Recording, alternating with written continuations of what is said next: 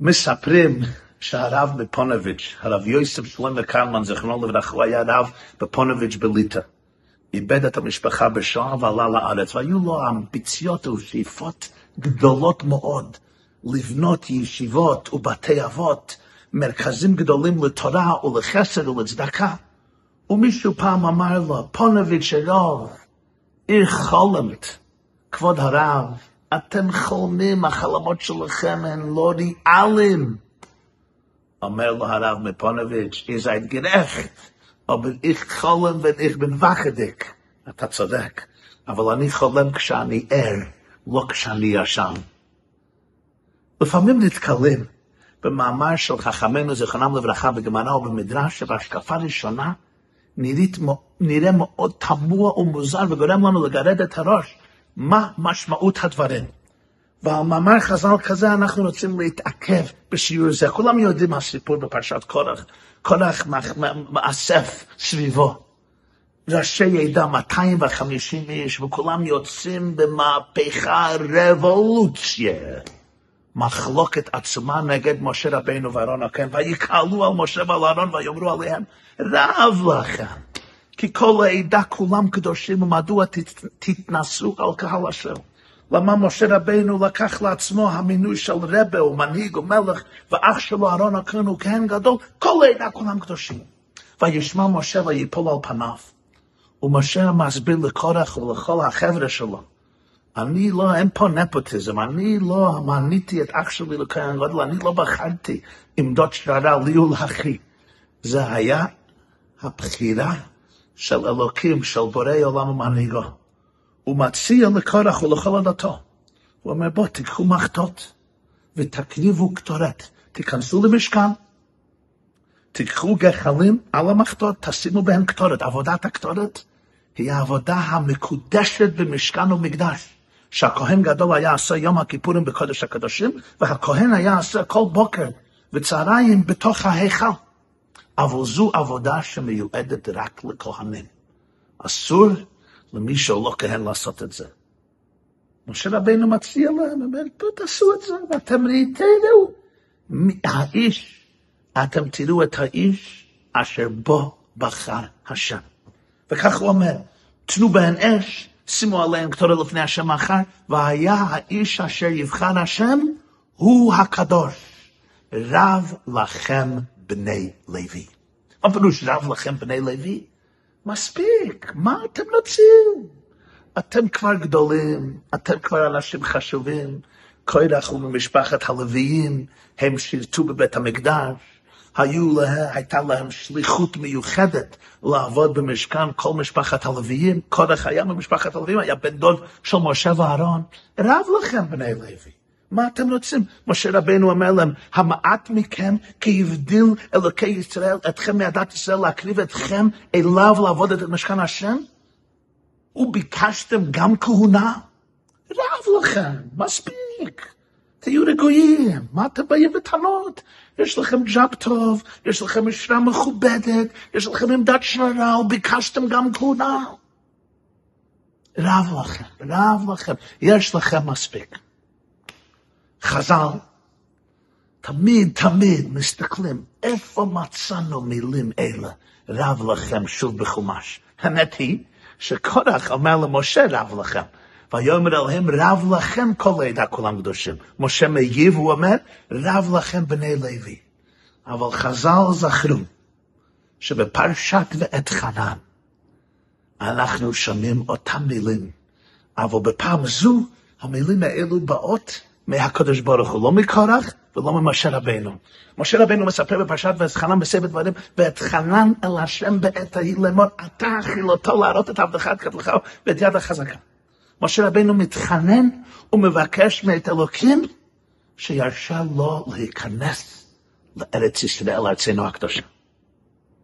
אנחנו זוכרים כמובן שבפרשת חוקת בכמה פרשיות תהיה הגזירה על משה ועל אהרון שלא ייכנסו לארץ. אבל עד הרגע האחרון, משה לא הרפה לבקש. ואת חנן הוא מבקש. חז"ל אומרים ואת חנן זה בגמטריה, תקט"ו. חמש מאות וחמש עשרה תפילות הוא התפלל והתחנן להיכנס לקדוש ברוך הוא, להיכנס לארץ ישראל. ומשה ממשיך ואומר, ויתאבל השם בי למענכם ולא שמע אליי. ויאמר השם אליי, רב לך. אל תוסף דבר אליי עוד בדבר הזה. רב לך. וואו, רב לך. איפה שמענו רב לך? פרשת קורח. משה רבינו אמר להם, רב לכם בני לוי. הקדוש ברוך הוא אומר לו עכשיו, רב לך. האם יש קשר בין הדברים? הכלל הוא בכל התנ"ך, כשיש מילים מיוחדות, ובפרט מילים שהן נדירות, לא רגילות, ומשתמשים באותן מילים בשני מקרים, אפילו אם המקרים לגמרי שונים, יש פה זיקה, יש פה השתייכות, שייכות בשני הדברים. בלשון ההלכה זה נקרא גזירה שווה, וזה יסוד גדול בלימוד התורה, בלימוד התנ"ך. מגיע הגמרא במסכת סוטה, דף י"ג, ולא מזמן למדו רבבות מאחינו בני ישראל מסכת סוטה וסיימו מסכת סוטה. אומרת הגמרא, ואני מצטט הלשון. אומר רב לוי, ברב בישר, ברב בישרו הוא. ברב בישר, רב לכם. ברב בישרו הוא, רב לך. פירוש הדברים, אומר רב לוי בגמרא, ברב בישר, כשמשה רבנו רצה להגיד איזה בשורה לקורח, הוא השתמש במילה רב. רב לכם בני לוי. כשהקדוש ברוך הוא רצה לבשר למשה רבנו בשורה, שהוא לא ייכנס לארץ ישראל, הוא השתמש באותן מילים. רב לך, אל תוסף דבר אליי עוד בדבר הזה. הבשורה הרעה שמשה אומר לקורח, אתם לא יכולים להיות כהנים. סרי, רב לכם, מספיק. תירגעו חבר'ה, בבקשה, מספיק עם המהפכות האלה. זו, היה לשון הבשורה להם. הקדוש ברוך הוא נתן לו בשורה שלא ייכנס לארץ ישראל באותם מילים. ופה אנחנו רוצים להבין מה קורה פה. האם המשמעות של הגמרא היא שכאילו יש פה עונש נגד משה רבינו? כאילו שזה לא היה דבר טוב מה שאומר להם רב לכם בני לוי, ולכן אותן מילים הקדוש ברוך הוא כביכול משתמש בהן נגדו מידה כנגד מידה. האם זו הכוונה? באמת כשמסתכלים במדרש, במדברה בפרשת קורח, פרשה י"ח, תשמעו מהמילים. אמר הקדוש ברוך הוא למשה, את מחית בחוטרה, ובמה דמחית? את לקי. אתה אמרת רב לכם, אתה תשמע רב לך. וואו. הקדוש ברוך הוא אומר למשה, המקל שבו השתמשת להכות מישהו אחר, המקל הזה סוף סוף יכה גם בך. אתה אמרת לקורח ולעדתו, רב לכם בני לוי. המקל הזה, ישתמשו בו נגדך. המקל הזה, המקל הזה, חוטרה זה מקל, כמו בחד גדיה, חוטרה. המקל הזה יבוא חזרה אליך. רב לך, אל תוסף דבר אליי בדבר הזה. ופה אנחנו עומדים ומשתוממים. תדהמה, אני לא מבין. מי היה צודק? קורח או משה רבנו? קורח היה מהפכן, רבציונר, עשה צרות צרורות. הרי הקדוש ברוך הוא נעמד לצידו של משה רבנו. הרי הארץ נפתחה. עם בריאה יברא השם. הארץ נפתחה ובלעה. קורח ודתן ואבירם להפגין שכל המחלוקת הזו היה לה שווא. משה רבנו היה צדיק, היה טהור, היה קדוש, היה עבדו של השם, לא היה פה אגו, לא היו פה שיקולים של נפוטיזם, שיקולים משפחתיות. אהרון לוקח עם השרה, אני לוקח עם השרה, אנחנו משאירים את זה במשפחה. אלה שהקריבו הקטורת, 250 איש נשרפו ונסתלקו מן העולם על ידי הקטורת. הרי ברור כשמש בפרשת קורח מי נמצא בצד הנכון ומי נמצא בצד הלא נכון. איך כתוב בפרקי אבות? איזוהי מחלוקת שלו לשם שמיים? קורח ועדתו נגד משה ואהרון. פתאום במדרש הזה אנחנו רואים איזה הפוך על הפוך. מסר ממש הפוך. כאילו שהיה איזה בעיה במשה כביכול, כאילו שזה היה איזה חטא, איזה חיסרון, שאומר להם רב לכם בני לוי. מה פתאום, אמר האמת, רב לכם בני לוי. אתם לא שייכים לכהונה. הכהונה נמסרה למשפחת הכהנים, זה משפחת אהרון הכהן. כהן הגדול נמסר לאהרון, רב לכם בני לוי. ופה רואים מסר ממש הפוך, מה קורה פה מוריי ורבותיי. לפני שממשיכים, אני רוצה לבקש מכם, ידידים ותלמידים יקרים ויקרות, בבקשה, להירשם לערוץ שלנו ביוטיוב, ללחוץ על לייק, לכתוב תגובות ולשתף את השיעור עם אחרים כדי למלות את העולם באור ונשמת התורה. תודה רבה. פה, לפני שאנחנו מגיעים לביור, פה אנחנו גם רואים משהו מאוד עדין ודק. אנחנו לפעמים יש לנו uh, אמביציה או תאווה לעשות הכל לבן שחור. זה לבן, זה שחור, זה טוב, זה רע. ולפעמים זה מאוד נחוץ. יש טוב ויש רע. אבל בכל סיפורי התורה יש בין השורות, ויש דברים דקים. וזה תמיד לא כל כך לגמרי לבן לגמרי, כמו בסיפור זה. ברור, כשרים פרשת קורח, יודעים מי צודק ומי לא צודק. אבל לפעמים יש גם נקודות עמוקות, מופשטות, עדינות יותר. כך שבנידון זה, לפי ערך דרגתו הנעלית של משה רבנו, חז"ל אומרים, הקדוש ברוך הוא כאילו בא בתיינה ואמר, ברב בישרוהו, ברב בישר, ברב בישרו, המקל של הכית בו, אתה תלקה בו. נקודת הרעיון של הביור הזה, ראיתי בספר אמרי שפר על התורה, מהגאון הגדול רבי שלמה קלוגר. רבי שלמה קלוגר היה המגיד מישרים והדיין והרב, אב בית דין של קהילת ברוד. היה רב בהרבה ערים, אבל יותר מחמישים שנה הוא היה בברוד, בעיר ברוד, עיר ואם בישראל בפוילנד. הוא היה אחד מגדולי גאוני הדור ומגדולי רבני הדור ומגדולי פסקי הדור.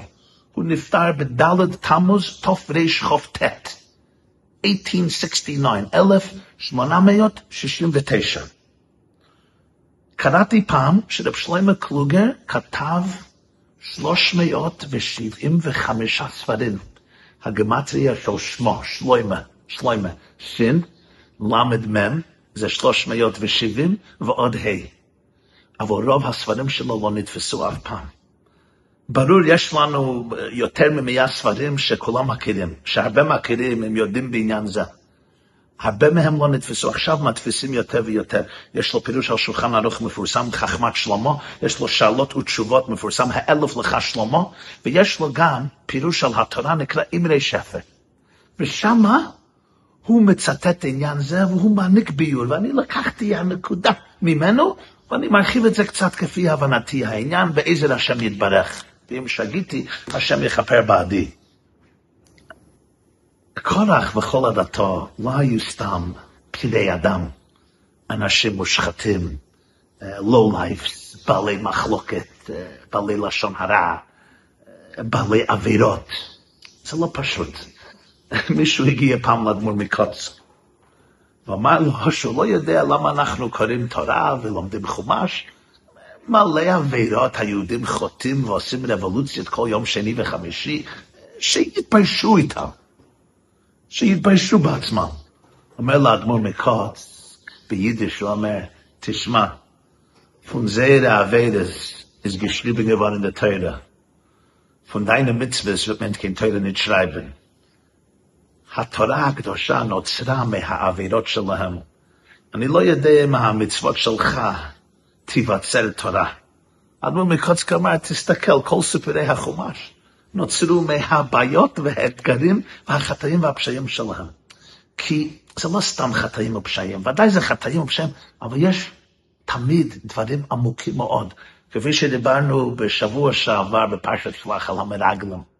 ודאי מרדו במלכות שמיים, מרדו במשה רבנו, שאמרו לא נוכל לעלות כי חזקו ממנו, אבל מדוע מרדו? כי השתוקקו להרוחניות, להגן עדן בתוך המדבר. כי חששו מהארץ אוכלת יושבה. גם פה. זה לא עניין פשוט סתם שרצו למרוד והיו בעלי מחלוקת. יש עניין עמוק יותר. היה להם חלום גדול. הייתה להם השתוקקות גדולה. הם רצו להיות כהנים לא רק בגלל עוצמה וכוח. רצו להיות כהנים כדי להתקרב אל השם, כדי לחוות את הקדושה העילאית של עבודת הכהונה בתוך בית המקדש. ראיה לדבר, כולם ידעו מה קרה לנדב ואביהו. כולם ידעו שנדב ואביהו נכנסו להקטיר קטורת, אש זרה שלא ציווה אותם בפרשת שמיני, ומתו. האם הם היו טיפשים, שויטים? משה רבינו אומר, בוא תכניסו, תלכו להקטיר קטורת ונראה במי בחר השם. מה הבעיה שלכם? אתם הרי יודעים שאתם לא נבחרתם לכהונה, אתם משחקים באש, כפשוטו, משחקים באש, לא במובן של משל. למה עשו את זה? ממש כולם היו משוגעים? לא היו צריכים להיות בעלי אמונה, ראו מה שקרה לנדב ואביהו. מה חשבו, שזה משחק? פירוש הדברים, הרצון העז שלהם להקטיר קטורת, לנו קשה להבין מה ההשתוקקות הזו, what's the big deal. אבל היה משהו בעבודת הקטורת, שהיה בזה תענוג רוחני, עילאי, שמיימי, של דבקות. קטורת מלשון כתוב בזוהר של השביע, אמר בחד קטירה התקטנה. קטורת זה מלשון קשר, התקשרות, התחברות. הריח של הקטורת, העבודה של הקטורת הייתה באנרגיה שיצרה קירוב בין שמיים וארץ, בין נשמה וגוף. זה לא בכדי שהעבודה הכי קדושה ביום הכיפורים, יום המוקדם שלנו, הייתה עבודת הקטורת בקודש הקדשים. יש משהו בעבודת הקטורת. והם היו מוכנים למסור נפשם על זה, באמת מסרו נפשם על זה. רש"י כותב, כשמשה אומר להם, וביקשתם גם כהונה, מה רש"י אומר? מה רש"י אומר? משה רבינו אמר להם, בדרכי הגויים יש נימוסים הרבה, יש כומרים הרבה, ולא מתקבצים בבית אחד, אבל אנו אין לנו אלא השם אחד, ארון אחד, תורה אחת, מזבח אחד, כהן גדול אחד, ואתם 250 איש מבקשים כהונה גדולה, אף אני רוצה בכך. משה אומר, אף אני רוצה בכך. אני לא רוצה להיות כהן גדול. לא כי משה חיפש את הכבוד, כי משה ידע מה זה כהן גדול, מה זה להיכנס לקודש הקדשים. הדבקות, הקירוב, אין משהו כזה. הוא אומר להם, אתם רוצים את זה? הולכם תשמיש חביב מכל, זה חביב. מה זה? הקטורת החביבה מכל הקרבנות. אבל יש שם סם המוות. נשרפו בו נדב ואביהו. ולכן התרה בהם, ואף על פי כן הם עשו את זה. אז מה אנחנו מבינים מכך? היה להם חלום. רצו להתקרב לשמיים. החלום הזה לא היה יכול להתממש. לכל אחד יש השליחות המיוחדת שלו מהשם. זה מה שדיברנו בשיעור פרשת קורח לפני כמה שנת שנים, אם אתם זוכרים, למה הם שרים בגיהנום, לבני קורח, שיר מזמור לבני קורח. נתבצר להם מקום בגיהנום. ושם ישבו ושאלו מה העניין. הם היו צריכים ללמוד שאפשר להתדבק באלוקים בכל מקום אשר אתה שמה. לפעמים אני מרגיש שאני בגיהנום, אני רוצה להיות בגן עדן. תגלה את הטוב שמה. לכל אחד יש שליחות אחרת בחיים, אבל החלום זה חלום גדול, חלום ענקי, חלום חמוד, חלום מתוק, מתוק. רוצים עבודת הכהונה, רוצים את הקירוב. נכון, מה שעשו ודאי לא היה צודק. מה שעשו היה חטא, הייתה מרידה, והיה עונש חמור והיו השלכות מאוד רציניות וחמורות. אבל לפעמים אנחנו צריכים להבין, רואים את זה לפעמים. יש בן אדם, יש ילד, פרוע, מתפרע, כן? שובב, עושה טרובל. ההנהגה אולי היא הנהגה לא רצויה, אבל תמיד צריך להבין מה נמצא מאחורי ההנהגה, מה החלום, מה הדחף, למה הוא משתוקק. הוא צריך תשומת לב, הוא צריך אהבה. זה מעניין שבעברית, בלשון הקודש, יש עלם ויש אילם, אותן, אותן אותיות. כל דעלם כבר, עלם, הבולי, הבולי, חזק. אילם, מי שלא יכול לדבר. לפעמים זה שלא יכול לדבר, is כל האכזבת שלו, הוא מוציא על ידי מעשה, מעשה אלימות. זה לא, זה לא הצדקה חלילה, זה לא הצדקה בכלל. אבל לפעמים יש אנרגיה מאחורי ההנהגה, שזה אנרגיה טהורה, רק כשזה מתבטא, it's harnessed, זה יוצא בדרכים לא טובות, בדרכים לא הגונות, צריכים תמיד לנווט, harness it, לכוון את זה בדרך הנכונה. אז היה להם חלום. החלום הזה לא היה יכול לבצע, אבל החלום עצמו לא רע. רב שלמה קלוגר אומר, לכהן יש גם מצוות מיוחדות, המון מצוות שאין ליהודים אחרים, ורצו גם לקיים את זה. אה, משה אמר להם, רב לכם בני לוי. משה רבינו היה צריך למחות נגד ההנהגה, נגד המחלוקת, נגד המהפכה הזו, לזרוק משה ואהרון לפח כביכול, למרוד נגד רצון השם. אבל רב לכם בני לוי כאילו חתך את החלום. מספיק. מה אתם הולכים למקומות שלא שייכים לכם? תפסיקו לחלום. מה ההשתוקקות הזה? יש לכם מספיק. הוא לא רק חתך, הוא לא רק ביטל את ההנהגה, גם החלום. אבל למשה רבינו גם היה חלום. משה רבינו השתוקק וחלם להיכנס לארץ ישראל. לא בגלל, כפי שהגמרא אומרת, הפירות הוא רצה לאכול, התפלפול, התחינה, השוואמה, לא. משה רבינו השתוקק לקדושת ארץ ישראל. משה רבינו השתוקק וחלם להתיקון הגדול שיקרה כשהאנרגיה של משה רבינו והאנרגיה של ארץ ישראל יתמזגו ויהיו על האחדים. משה רבינו רצה להיכנס לארץ ישראל כי הוא ידע שבכניסתו לארץ ישראל כל המצב יהיה אחר. והוא השתוקק לקיים, הגמרא אומרת במסכת סוטה, לקיים מצוות התלויות בארץ ישראל.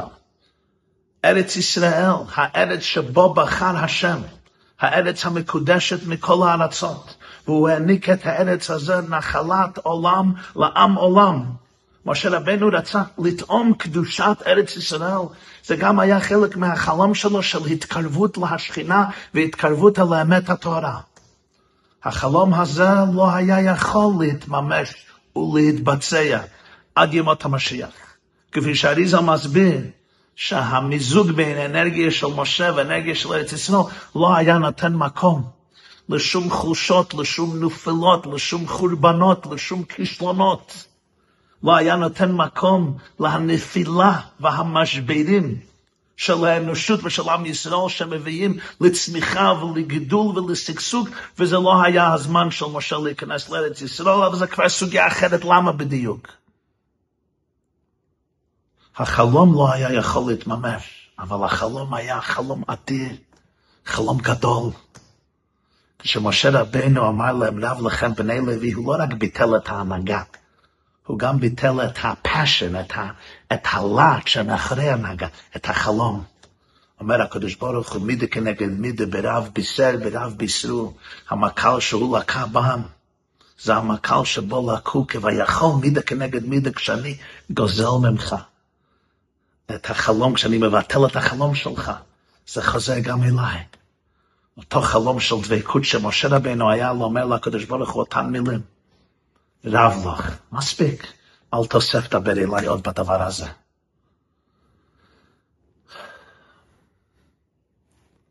אף פעם אסור לגזול מבן אדם החלומות שלו. אני לא יכול לממש כל חלום, בוודאי לא מיד. לא כל חלום אפשר להתבצע. יש חלומות סוגים מסוגים שונים. אבל החלום של הבן אדם זה מבטא את המעוף, את ההשתוקקות, את האומץ לשינוי. החלומות שלנו זה המחאה שלנו נגד הסטטוס קוו.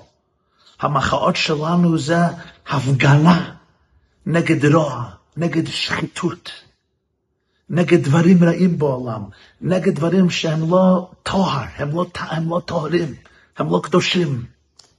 שיר המעלות בשוב השם את שיבת ציון, היינו כחולמים.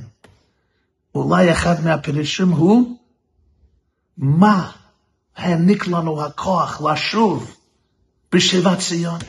ואחרי אלפיים שנות גלות, מה נותן לעם ישראל הכוח בשוב השם את שיבת ציון? היינו כחולמים, לא הפסקנו לחלום. לא רצ... לא נתנו, לא... לא...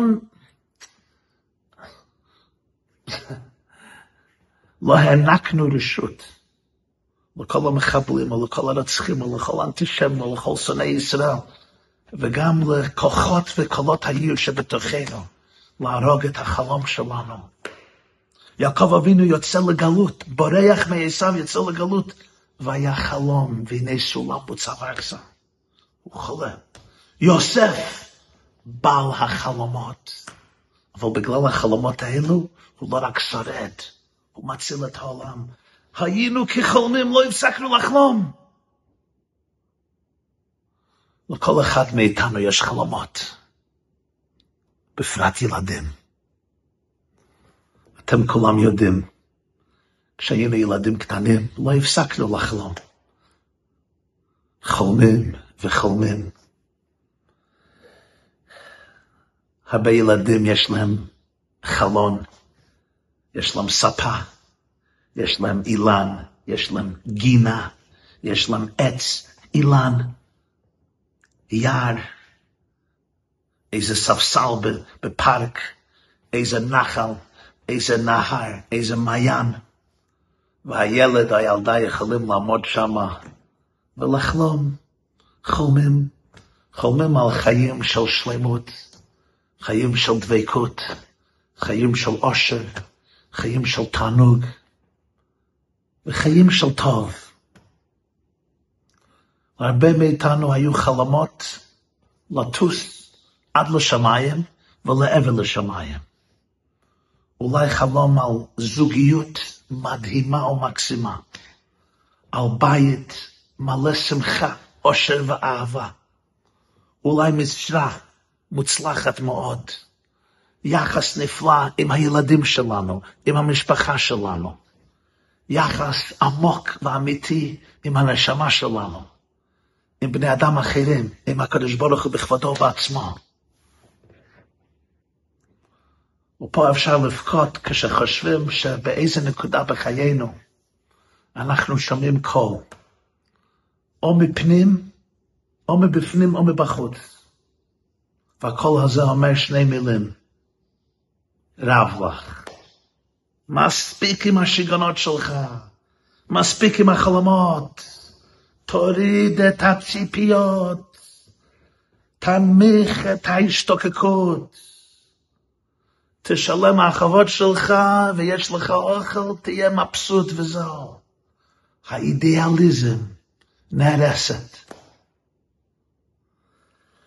המילים הקשות האלו, רב לך, רב לכם, יכולות לבוא בדרכים שונות ומגוונות. יכול להיות כתוצאה מאיזו חוויה קשה בחיים, אבידה, חולי, אתגר.